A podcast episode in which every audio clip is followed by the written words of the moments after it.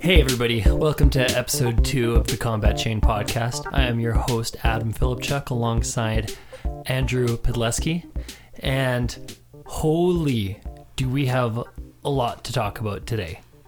There was Sunday right now, so we just finished up, I think 12 different events. We had 10 nationals, we had a calling, we had a pro quest. Yeah, there's a lot to dip into there. On top of that, we'll be touching quickly on the ruling from LSS from the controversy from last weekend's UK Nationals. But before all that, Andrew, how was your week in Flesh and Blood? Hey, good, man. Thanks for the introduction. So, to recap, saw you Tuesday night at Blitz.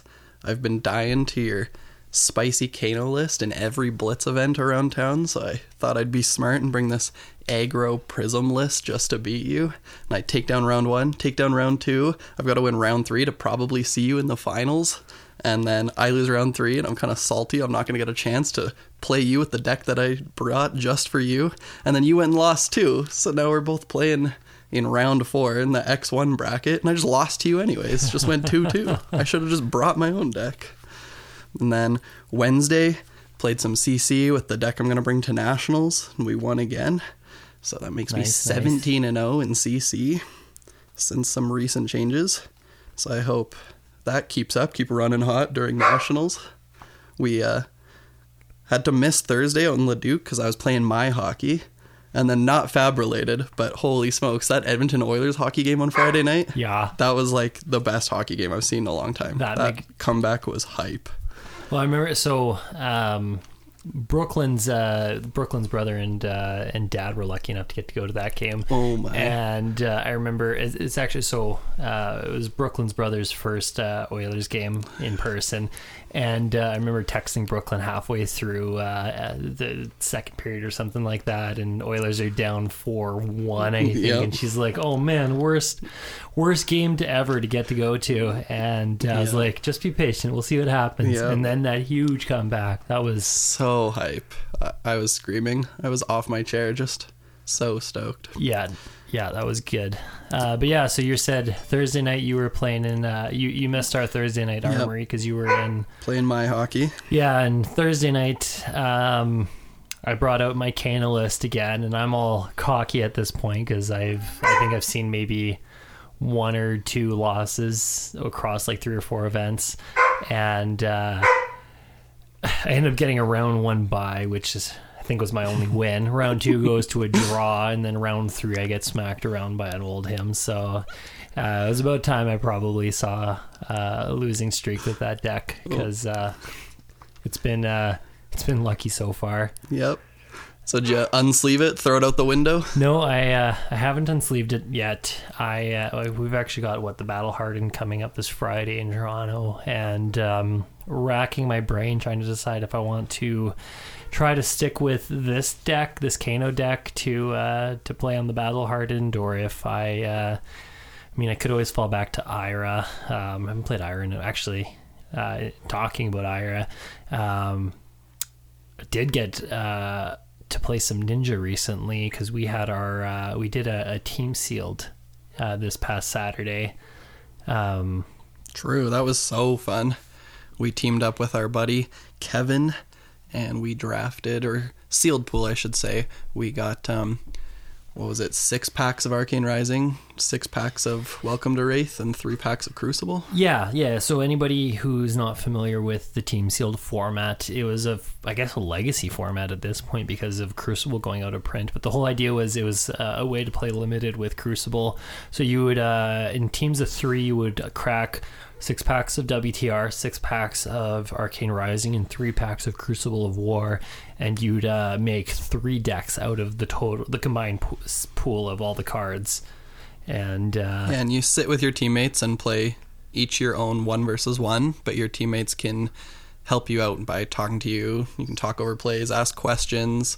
Like, when I'm done my game, I can come over and sit between my teammates and, you know, watch them, see if I can see any lines that they can't. Yeah, yeah, exactly. Yeah. So I sleeved up a cool Viserai deck. Oh, yeah, you on Viserai. Kevin ended up playing Brute, Rhinar. And then I slipped into the old ninja ways. Yeah, Katsu. Haven't played a bunch of Katsu in a while here, but that was good. And we lost in the finals. We got absolutely dream crushed by the team of Hugh and Joel and Kale. Yeah, I mean, in my defense, I went undefeated. Yeah, you didn't lose. But Kevin and... I had a spicy one come down to the wire against Joel, and he was playing Bravo, and just almost every turn, it seemed, he had some sweet, dominated, crush, fancy attack coming at me, and I couldn't live, couldn't survive, I let us down. Yeah, you got to the point where he had the pummel, and you couldn't afford to play around the pummel. No, and I was going to fatigue myself if I blocked for the pummel and discarded my last card in hand. That wasn't the way to win. I just wouldn't have a turn, and then I'd be out of cards. So yeah, and there's just, at that point, you've got to go for it. You got to risk it for the biscuit. Yeah, and then I know I was talking to Kevin about his match after the fact, and he was saying that his big thing, because he was playing into Hugh on Kano, and I guess he was playing a bit more of like a hybrid battle mage style Kano, presenting both physical and arcane. And Kevin was saying that he let in some physical damage that he shouldn't have let in. He should have been blocking more of the physical damage because he couldn't block the arcane damage. So that was... Yeah, he was saying he maybe could have played a longer game where he was blocking more and just swinging with the hammer every turn. Because he had some no-rune gloves, he could be stopping some of the arcane damage. Yeah. Play for that late game eventually. Kano will fatigue himself. Early game, it looked like it was going really well for him. I was looking over in the early game, and he kept intimidating his opponent, so Kano wasn't able to, cast his spells on Kevin's turn. Because a fun fact about the intimidate mechanic, it's actually really good at shutting down Kano and Prism, because with the intimidate mechanic, you don't get the cards back in your hand until after the end phase, at which point you lose your priority window. So if you want to go off and Prism cast an instant, or Kano off the top when your opponent doesn't have any cards in hand, you're not able to do that. Yep. And then I got hyper focused on my game because I was getting clapped over here, and then Kevin told me he lost, and it was all up to me. I was like, oh no, I'm not in a good position for that. Yeah. But that was fun. Congrats to those guys. Hugh, Joel, Kale, they took down the event 3-0, got all the prizes. And then today we had a nice, fun, chill day. We went to our buddy Reno's house, and they cooked for us, and we got to draft a box of Tales of Aria just for some practice for nationals. Yeah, that was good. We had... actually, that one was funny, because I cracked pack one, and I... seeing like right away, like I got runaways right off the bat on pack one, pick one, which is just that's a solid pick. And then from there, I just kept seeing a lot of lightning cards and like some early picks for some really good Briar cards. And I'm like, is really no one drafting Briar? And as things went on, the Briar card started to dry up a bit, but then that's when I started seeing a bunch of Lexi stuff. Like I saw a late Honing Hood, and I just drafted the sickest Lexi deck. But meanwhile, you were on Oldhim. No, you weren't the only one on Oldhim. Hayden was also on Oldhim. Yeah, but even at that, like, you drafted what looked like a pretty sweet Oldhim deck. It seemed sweet. I first picked like a Weave Earth to try to stay open, and then I took some sort of Runeblade card, and then I just started seeing signs that Oldhim was just completely open, and I just picked so many Guardian playables. It was so fun. I hope Nationals goes that way, where I just instantly see signs, recognize my seat, see what's open, and just go with that the whole draft. Yeah. Then I, like we said last week, like that's really for like in the draft portions of Nationals next week, that whoever does the best is going to be whoever like could just draft a really good deck in their in their seat, play their seat, draft whatever heroes open, and then that, I think, which interestingly enough, the other takeaway from our draft today is then being also good at playing whatever deck you draft, because we I know I got quite lucky. I 3-0'd the pod, and I know you won round one and then lost 2 and 3 after that. I went 2 and 1. I just lost to you, and then played a couple more practice games with you after. It was great practice for me because Oldhim is like not my play style at all. And that's where I was going with this, is that, yeah, like we saw initially as you were playing Oldhim that you were playing more towards kind of just what you would feel comfortable doing. And it was, I mean, like, you still went 2 and 1 within the our main event. So like that alone shows that you were doing something right. But like in our practice matches after the fact, like I think we played 3, and the first 2 you were kind of throwing haymakers with me, and we, after the first 2 matches, we identified kind of what you need to do to kind of play Oldhim to his most optimal fashion. And when we kind of talked over that and you made those adjustments, you absolutely creamed me. Like, I didn't even stand a chance in that third match we played. Yeah, I figured that game flowed a lot better, but I certainly figured out what I was doing wrong. Yeah, like you... I feel bad. I think it was round 1, though. I got to smack Hayden for like 5 or 6, and then turn 2 or 3, I set up just this gross swing for like 19, dominated. That is gross. She's like, okay, can't do anything about that. Yeah, unless you're at 20 health and you can block with a card. Yeah, no, there's... Just or nothing. If you've got the turn timber and arsenal, maybe. Yeah. But yeah, you're right. In limited... sealed draft Tales of Aria, there's not much you can do to a 19 dominated attack. No But yeah, just to finish touching on it though, like talking about the adjustments you made going into that third game, because I think it's kind of relevant going into nationals. What were the big, because like I said, like in those games we're playing after the fact, you and I in the first 2 games, like we just kind of went back and forth exchanging damage. Mm-hmm. And I mean, I was fortunate enough to have Voltaire, which is going to play a huge factor in allowing me to pump out a lot more damage and incentivize me to just hold on to my cards and keep swinging back at you. But what was the big thing you tweaked in game 3 that really... Well, at first I was kind of racing, or I was gambling on the setup turns. I was playing out a Strength of Sokoa, or the Emerging Avalanche, or one of the other setup cards that buffs your attack next turn, without an attack setup or lined up. So I was just throwing that out there, banking on drawing a good attack action that I could play in my next 4 cards. And that sometimes wasn't working out, or I'd have to block too much, or I ended up just kind of wasting those setup turns. And I was, just kind of playing that like race style beat you down game starting from turn 1. And game 3, the big difference I made was playing second and then setting up very slowly. I just played very controlling, blocking everything, setting up like one piece at a time, like getting the big setup piece in arsenal or something, and then waiting till I had a good attack action that I knew I'd be able to cast to put that in arsenal after playing the setup turn, and just sit there defending while I meticulously set up the big crush attack. And then I just had a much higher life total going into late game, so then I could start chipping with the hammer and stuff, and when Adam got to a much lower life total. Yeah, and that was what I noticed, is by the time, because like I was throwing these big attacks at you at the beginning in that third game, and they just weren't, I wasn't chipping anything in.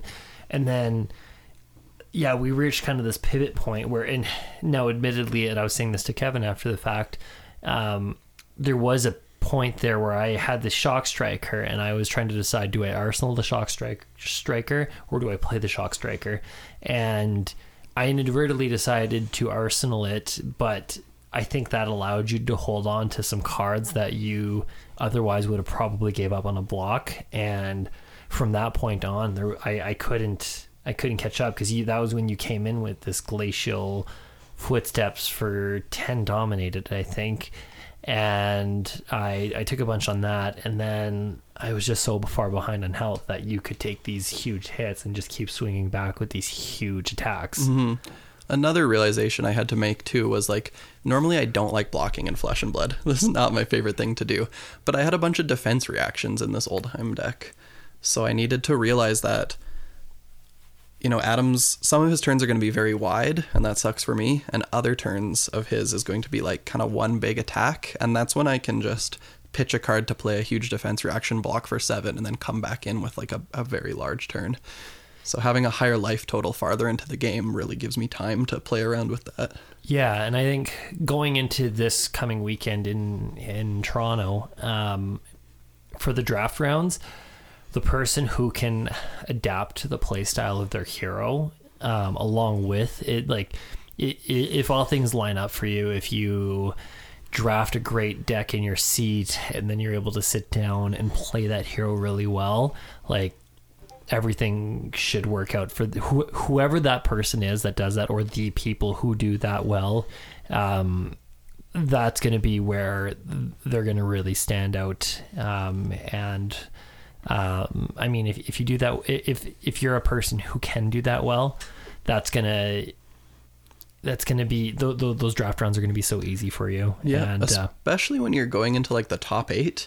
That's the pot of people that you're going to play against. So that's when the cards that you take, like, definitely affect what they're doing. And if you can really, like, be open, like, sometimes we see one person end up on Lexi and the other 7 players are all fighting over, like, Briar and Oldhim. Yep. And that's when they have, like, this sweet Lexi deck, and the other people haven't taken a lot of Lexi cards to punish them. And I mean, some people draft what they're comfortable with. Just to, like, quickly mention there, I think you mentioned like the top 8 draft. I think the top 8 for our national, actually all the nationals are played in the CC, but I believe you draft, because I know for sure for the UK it was the 3 rounds CC, 3 rounds of draft, 3 rounds of CC. Day 2 started with draft rounds, and then it was the top 8 finished in CC. I think maybe it's the ProQuest I'm thinking of on the Sunday where you start with sealed and then the top 8, I believe, draft.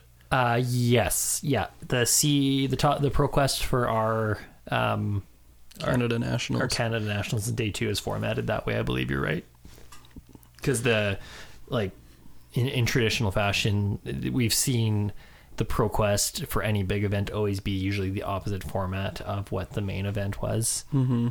But speaking of events, a lot of Flesh and Blood this weekend. There's so much to look at. It's impossible to keep on top of it all. Yeah, I know. I missed so much gameplay that I wanted to see. Well, I mean, you could. I actually saw somebody post on, I think it was the general fan page, like, what a great weekend. That, like, 24/7, there was something being streamed. Because I know, like, right as, like, on day 1 or day 2 of U.S. Nationals was wrapping up, Malaysia Nationals was starting up, and then you could just watch into the night. I elected to sleep outside of watching U.S. coverage, but we have a breakdown here. Unfortunately, we weren't able to find all the metadata for all the events. I think we'll get, obviously, the LSS breakdown later on this week. I would expect probably Tuesday, Wednesday, Thursday, something like that. But the data we were able to find for some of the smaller events, so we had in Spain, we had Bolton winning. We had a Briar pulling it out in Portugal. In Germany, we had Briar. In Norway, we had Dory. That's interesting, a little different. Bulgaria was Bravo, Switzerland was Bravo, Austria was Briar, and then going down, I've got a little bit more metadata for France and Malaysia. I just flipped to the right page here in my notes. So in Malaysia, they had 25 total players, 6 on Dorinthea, 6 on Briar, 3 on Rhinar, 3 on Bravo, 2 on Prism, 1 on Katsu, 1 on Dash, 1 on Azalea, 1 on Chain, and 1 on Lexi, with Dash taking out the Malaysian Nationals. And then for France, we had 11 Briars, 3 Dash, 4 Rhinar, 3 Levia, 2 Katsu, 3 Chains, 2 Dories, a Kano, 2 Viserais, 2 Prisms, 2 Bravos, 2 Lexis, and 2 Oldhims. And I believe for France, it was Briar taking that one out. And then that leaves us with our American events. Before we dip into the main American stuff, do you, Andrew, have any thoughts on kind of the meta share from those smaller events? Yeah, I mean, I'm not surprised to see kind of a higher number of like Bravos, and I expected more Prisms. Yeah. I did not expect the amount of Briar that we're seeing across all of these events. It is cool to see like the Dorinthea win and the Dash win. That's really spicy. I was hoping for like some sick Levia win or Rhinar or Kano or something. That would have been cool to see. Yeah. And like, I know one thing I've noticed about some of those more, do I dare say fringe metas, or like just those places where there isn't as big of a player base. I've definitely noticed some of the meta can be influenced by just what people are loyal to. Like, I mean, like the Dorinthea win, for example, like that's probably a meta where someone is just in love with the Dorinthea character, and they're just dedicated to play it. And we seem to see a little more of that in the Asian metas, some of the more Eastern European metas. It's more so, I guess, from what I've seen kind of in the Western European metas and in North America and New Zealand and Australia, where people seem to play the meta more so. Yeah, especially here in Edmonton, I've noticed, and especially with Magic too, is people were so quick to hop on like this week's hot deck. Like people would just buy full decks so fast. You'd see them on like a Monday night Magic event, and then by Wednesday they just have like the whole deck that just won something all sleeved up, ready to go. And they'll do this constantly year round. They're just constantly switching decks, buying the new hot deck. Yeah, and I mean, Flesh and Blood comparatively to Magic, like Magic, to be able to jump on all the different decks is just, that is so expensive. I guess people have oil money. Yeah, maybe.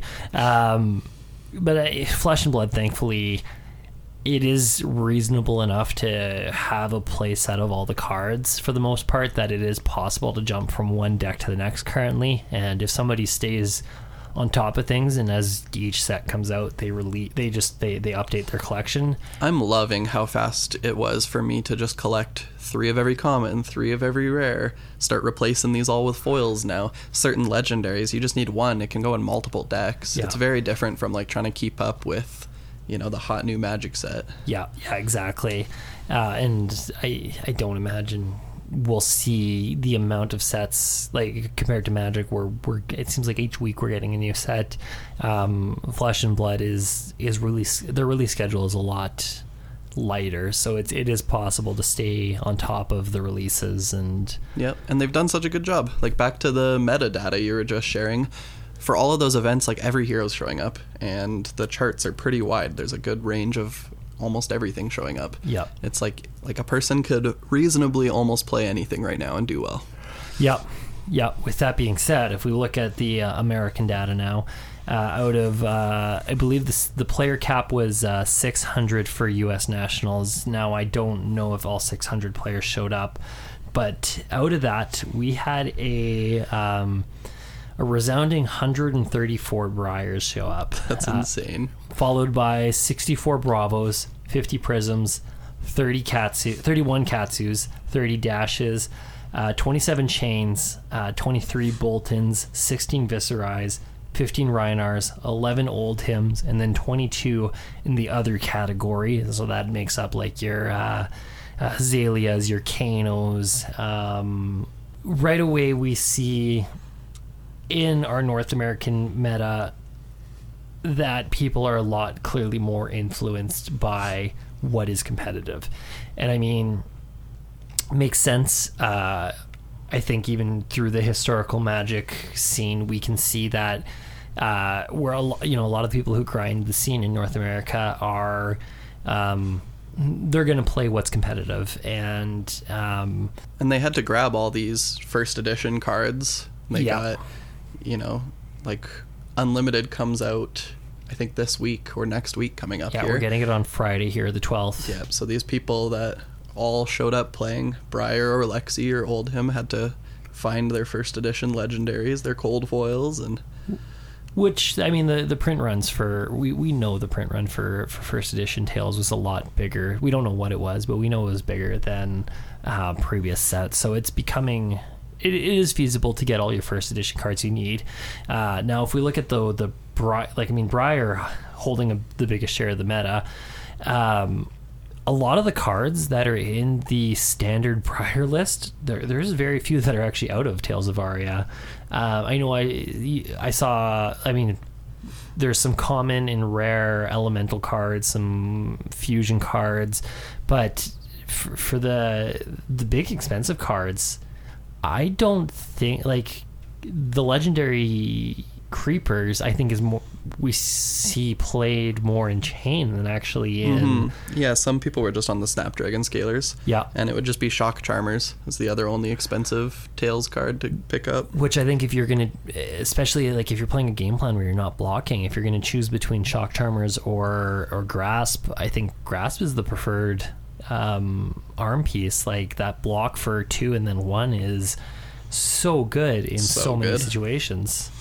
Yep. So, U.S. Nats, we saw Cody Williams on, or for top 8, we saw Cody Williams on Chain, Isaac Jensen on Ice Lexi, Dagon White on Briar, Jacob Boff on Briar as well, Michael Feng, our Cincinnati calling champion, on Chain, John Siadak on Briar, Tariq Patel on Briar, and Tyler Horspool, the Vegas champion, on Briar as well.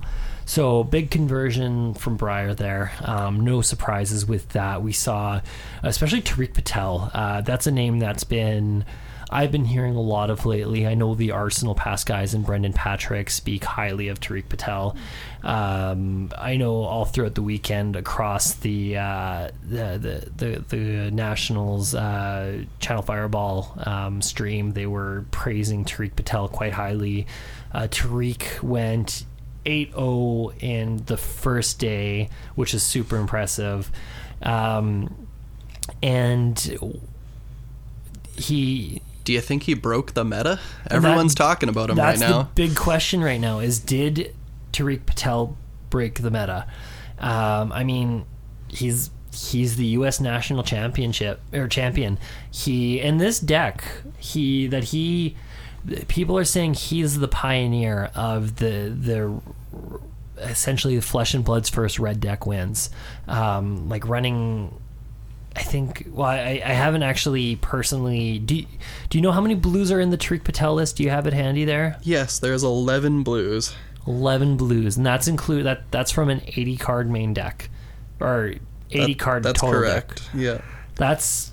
Yeah, this is 73 cards. Not including equipment. Yeah.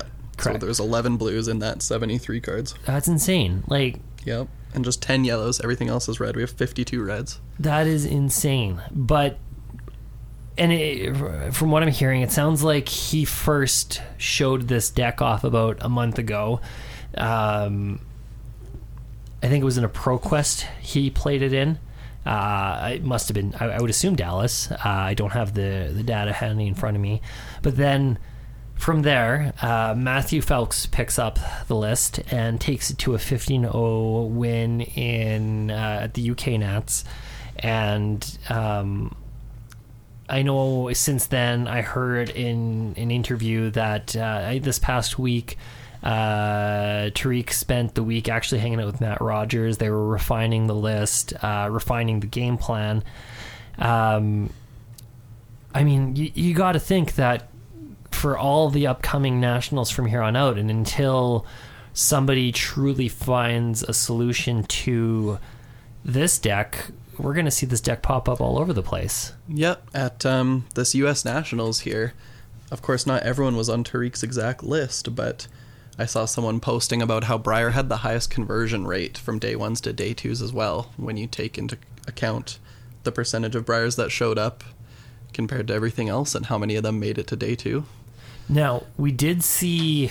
Now, I think this is probably one of the coolest top 8s for U.S. Nats. We did see Ice Lexi make an appearance, and a lot of people, I know I saw on the Channel Fireball chat, the stream chat, a lot of people were saying Ice Lexi could be one of the, if not the answers to this Lightning Briar we're seeing. Yeah. Well, the deck runs very lean. Like we said, it's like all red cards, and they're trying to go very wide with a lot of go again. Yeah, a lot of zero cost red cards where you don't need to pitch for it. So in theory, Lexi, Ice Lexi, Frostbite tokens just disrupt, like huge disruption, forcing you to discard cards, forcing your cards to cost more than you want them to. Yeah, so many, making things lose go again. Now, with that being said, the quarterfinals match, we had Dagan White against Isaac Jessen, or Ice Lexi. Yeah, very close match. Oh, what a nail biter that one was. Ice Lexi, Isaac, for a good chunk of the game, he had just huge control of the game, and I mean, everybody thought it was a decisive win. Yeah, and then he whiffs on a three of a kind turn, doesn't draw a single arrow, and Deegan recognizes that as his opportunity to pivot, and ends up shutting out Ice Lexi and taking the win from having 2 health left. Like, yeah, just got all the tempo back. Just came in with so much pressure every turn. And like, I mean, even Ice Lexi being on Voltaire, which I don't disagree with, but I would have thought Shiver to be the better choice for Ice Lexi personally. I think even if he'd just been able to pump out one dominated attack, that would have been enough to close it out. Yeah, I think so too. But the part I want to highlight about that, and this is where so many pros, aspiring pros, can find their wins, is playing to your outs. And I think that is a huge takeaway from that match, is that how many people would have been in Deegan's shoes and would have thought this is it, and might have even scooped. And he just kept sticking with it and just kept trying to block as good as he could until he found that window to turn it around. Yep. And I think that is, to anybody, especially like going into the rest of the Nationals this season and going into our incredible lineup of 2022 events, don't give up. If this isn't Magic, where you turn 4, haven't drawn a land, and your opponent has a full board, like there's always an opportunity to turn it around. Yep, in Flesh and Blood, what matters a lot more than your life total is how many cards you're playing per turn versus how many cards they're playing per turn. If you get that tempo back where you're just handing out tons of pressure and they have to start blocking with 2 or 3 or 4 cards a turn, then you get to just keep doing that as long as you can keep the pressure up. They have to just drop and pass back to you, and you get to just do it again. Yeah, and that can be, once you get your opponent on the back foot, that can be what it takes to close out a game.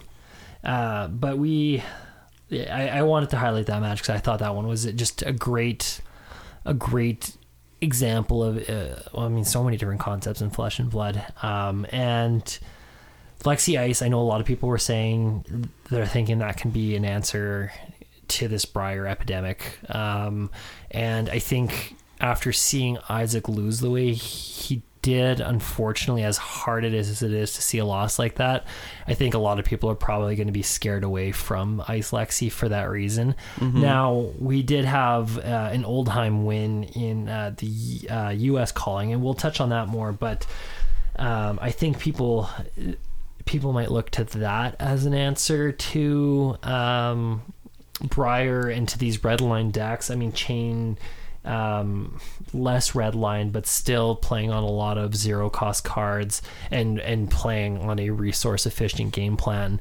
So that is something that could possibly disrupt our meta. And yeah, I think Chain is the only deck that can come very close to erasing this Briar deck. And then their equipment blocks for 10. Yeah. Which is just huge, and that can give them the edge, as well as if you're hitting those soul shackles, they start to get a little bit stronger in the mid to late game. Whereas like this Briar list, it doesn't get any stronger the farther the game goes on. It's just very low to the ground, aggro, it's trying to do the same thing from turn 1 to till the game's over. Yeah, I think you can almost even think of your like Chain at this point as I would call him a mid-range deck. He can have some very aggro openings, but he's not looking to finish the game as quickly as possible. He's looking to, in the early game, probably make some blocks. I mean, having Carrion Husk is so good, and he's looking to extend the game to the point where he does start banishing 4, 5, 6 cards in that mid to late game, hopefully hitting those strong banishes and being able to close out the game with an attack that just overwhelms the opponent. Yeah, for sure.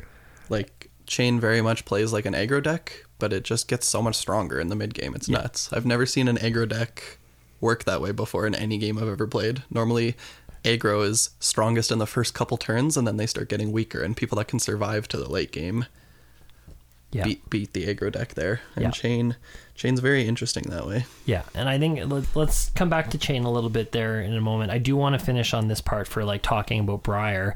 Now I know, thanks to the list we've gotten from Tariq Patel and seeing as many people on Briar as we have, some people are starting to ask the question, does Briar need to be banned? Now I do have a few thoughts on this, but first, what do you think there, Andrew? I like to wait a couple months and try to let the people figure it out on themselves.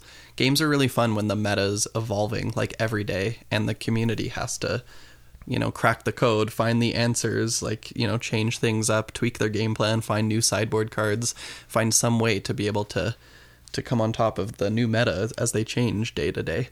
So I don't like when companies just, you know, ban something right away before the community gets a chance at cracking the code. Yeah, and it's kind of my thought as well. I think it's too soon for any kind of ban.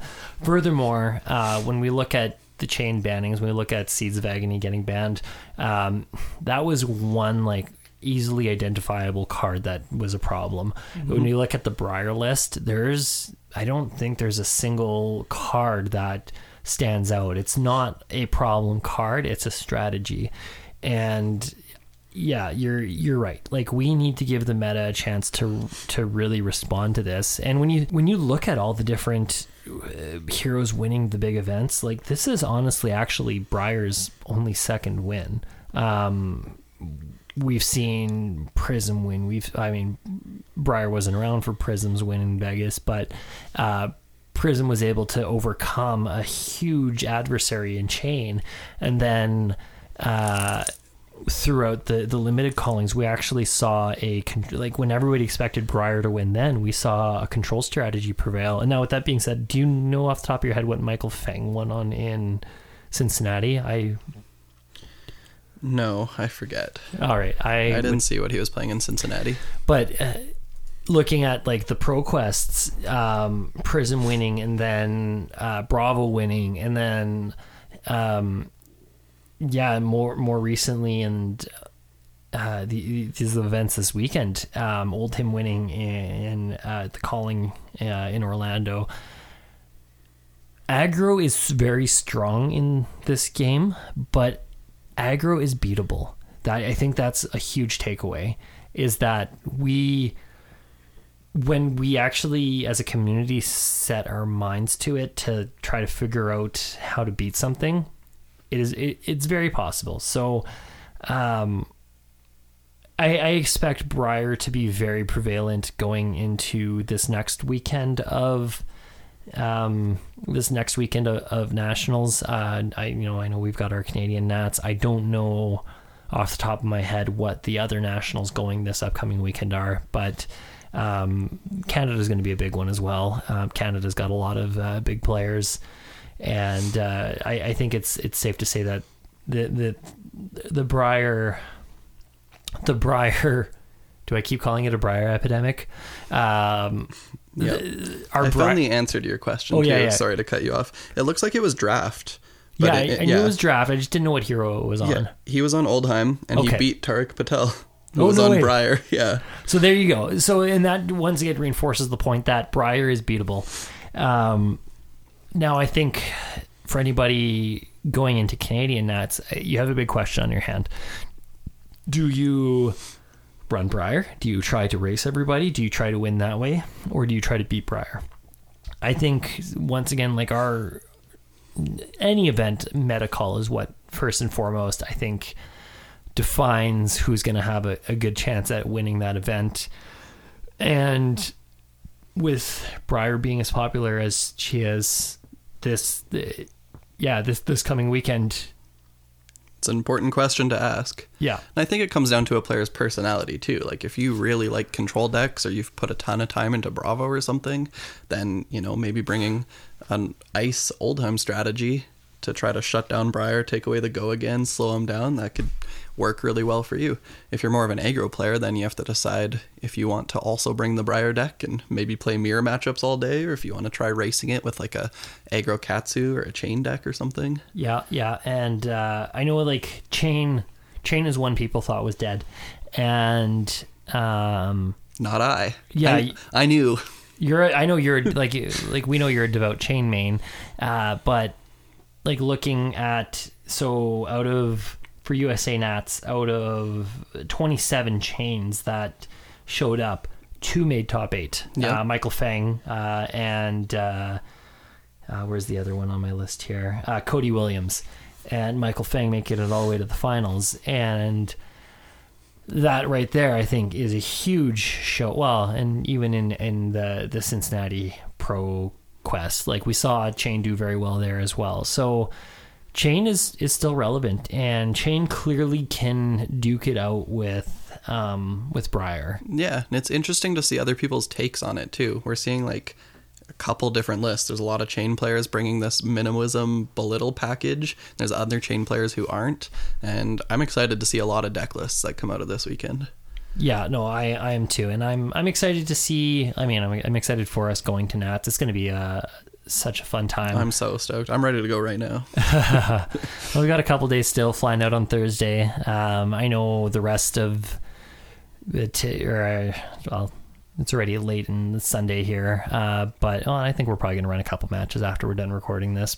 Yep. But Monday, Tuesday, Wednesday, like for me, that's testing time. Like, well, I've been testing up into this point as well, but trying to just solidify our game plan, solidify our decks, and figure out what we want to play this coming weekend. I'm going to have a busy week, though. I've got 2 big school assignments due. Yeah. I've got a bunch of chores to take care of, stuff to get done, got to pack. There's a lot to do before we leave Thursday afternoon. That's fair. Meanwhile, I'm lucky. I actually just went on some vacation here from work, so I've got the next month off. I can just focus on, this week, focus on Nats, and then just for the rest of the month, focus on the podcast, focus on Flesh and Blood. I know we've got skirmish season starting once our Nats is done, so I got that to look forward to. Mind you, whereas the Skirmish Season 1 and Skirmish Season 2 were a big deal because we didn't have all these pro-level events happening, this Skirmish Season feels a lot more laid back, and I think it's going to be more what LSS set out for the Skirmish Season idea to be, that entry-level competitive event. But I mean, I'm looking forward to it. Skirmish season's always a good time. I know you haven't even had the chance to experience a skirmish season yet. Yeah, I'm excited. I haven't seen one. And you won't. I mean, like with there are some online, and I guess for those players who do jam online games, there are a few online skirmishes this season as well.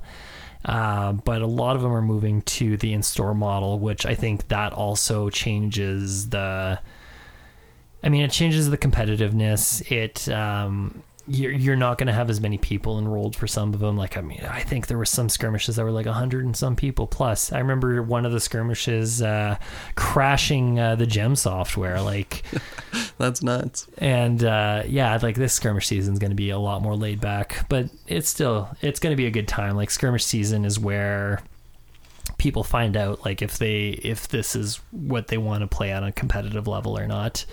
So, and you know what? This skirmish season's also going to be fun because we actually get to draft. That's not something we got to do in the past. But just quickly here, let's touch on. So we all, at this point, we're all well aware with the controversy out of UK Nationals, and we're not going to touch on it for too long. But we did get an investigation from LSS. We got a verdict, and now LSS was intentionally vague, and that's fine with their ruling. They told us that a player got a warning for unsportsmanlike conduct. We don't know who that is. We don't know what. I mean, there was one player in particular who exhibited a whole lot of stuff, but we did see some misplays and some issues from a few different players throughout UK Nats. So we can't speculate, nor should we. We know somebody got a warning, and I know a lot of people weren't happy with the verdict. They were hoping for more, and what are your thoughts on this, Andrew?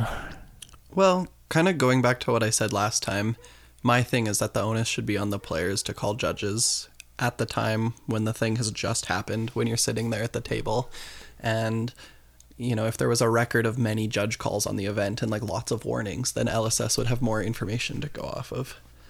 And I like how they touched on what they expect coming out of players and online spectators and judges and stuff for the future. Like, I really liked the article that they wrote, and they addressed it rather quickly, and I pretty much agreed with everything they said. So yeah, and that was good to see.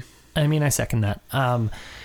It's very hard to do things retroactively. It's very hard to, after the fact, come back. And now we had really good documentation and really good footage for UK Nats, but regardless, it is very hard after the fact to turn around and retroactively do something. I think the precedent at this point has been made very clear. LSS has told us what to expect, and for everything we've seen and we've been told, you can bet that there was more communications behind the scene. Like the judging community probably got some huge debrief that we as the general public are not privy to. And I think the precedent has been set on multiple levels. I think judges have a much better idea on how to judge.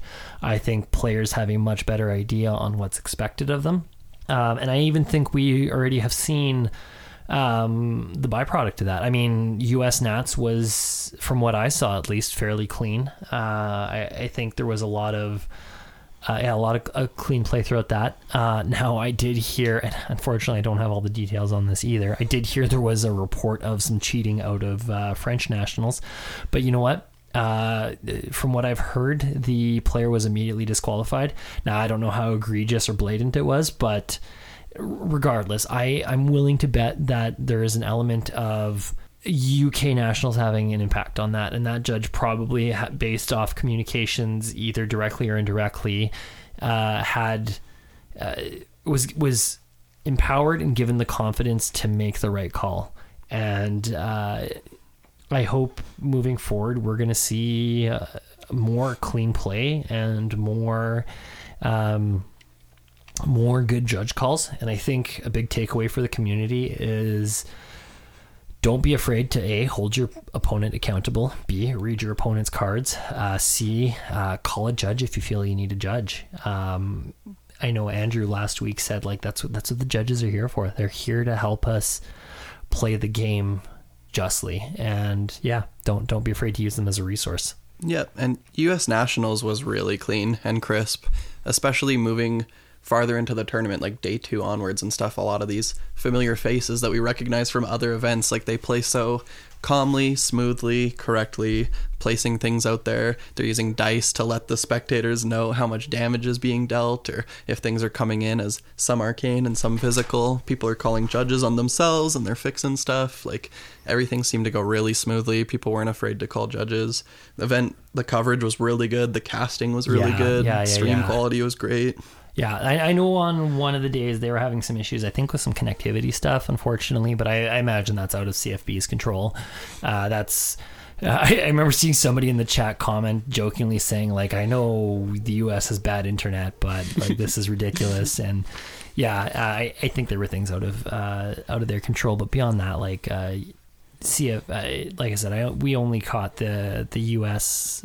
Coverage, but it was really well done. And the commentary was phenomenal. A lot of good casters. CFB has done a really good job recruiting really talented people. I know like Stephen, our DM Armada, Tannen Grace. We are closer to home for us. Flake, Matt DeMarco, they all did a phenomenal job. Red Zone Rogue was great. Saw they had Matt Rogers on for some of it this time around, and he's clearly having such fun just being on stream. And yeah, no, everybody did a phenomenal job there. I do want to touch on this quickly because I forgot to mention it before. So just to break down the top 8 meta for the US calling, because we didn't mention it, we had Dante on Briar. We had Quinn Wongku on Bravo. I apologize if I mess up any of these names. Joshua Kehe on Chain, Jordan Nell on Briar, Matt Rogers on Viserai, Joel Repta on Briar, Michael Hamilton on Oldhim, and Jonathan Mangason on Oldhim. Out of that, it ended up being Michael Hamilton and Joel Repta in the finals, Oldhim versus Briar, and Michael Hamilton was the one who was able to take out the win there. Michael Hamilton being the USA calling champion for Orlando. Big congrats to him. We also, for the ProQuest, we had, unfortunately, I don't have all great data on this one either. There's too much Flesh and Blood this weekend is what it came down to. Nobody could just stay on top of everything. It's bonkers. Like, I don't know if and when we'll have another weekend like this jam-packed with stuff. But we did have, 232 players playing with Zach Bunn pulling the win out at the ProQuest. For those of you who don't know, Zach Bunn is one of the founders of the Team Covenant brand, I guess, for lack of a better term. They make content, they stream, they're also a store.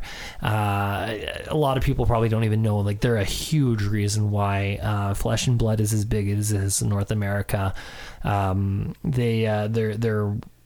one of the first companies to take a shot on Flesh and Blood, and we have them to thank for why it is what it is at this point. So huge congrats to Zach Bunn. Huge congrats to everyone pulling out a win this weekend. That it's just awesome for everyone. I think that's it on the agenda for this week. Andrew, did you have anything to kind of wrap up here? No, it's our turn to go win our nationals. Yeah. Are you ready to slog through the Runeblade trenches? Oh, well, I think in part you got to decide, do you try to beat them or do you join them? And we'll probably decide the day before.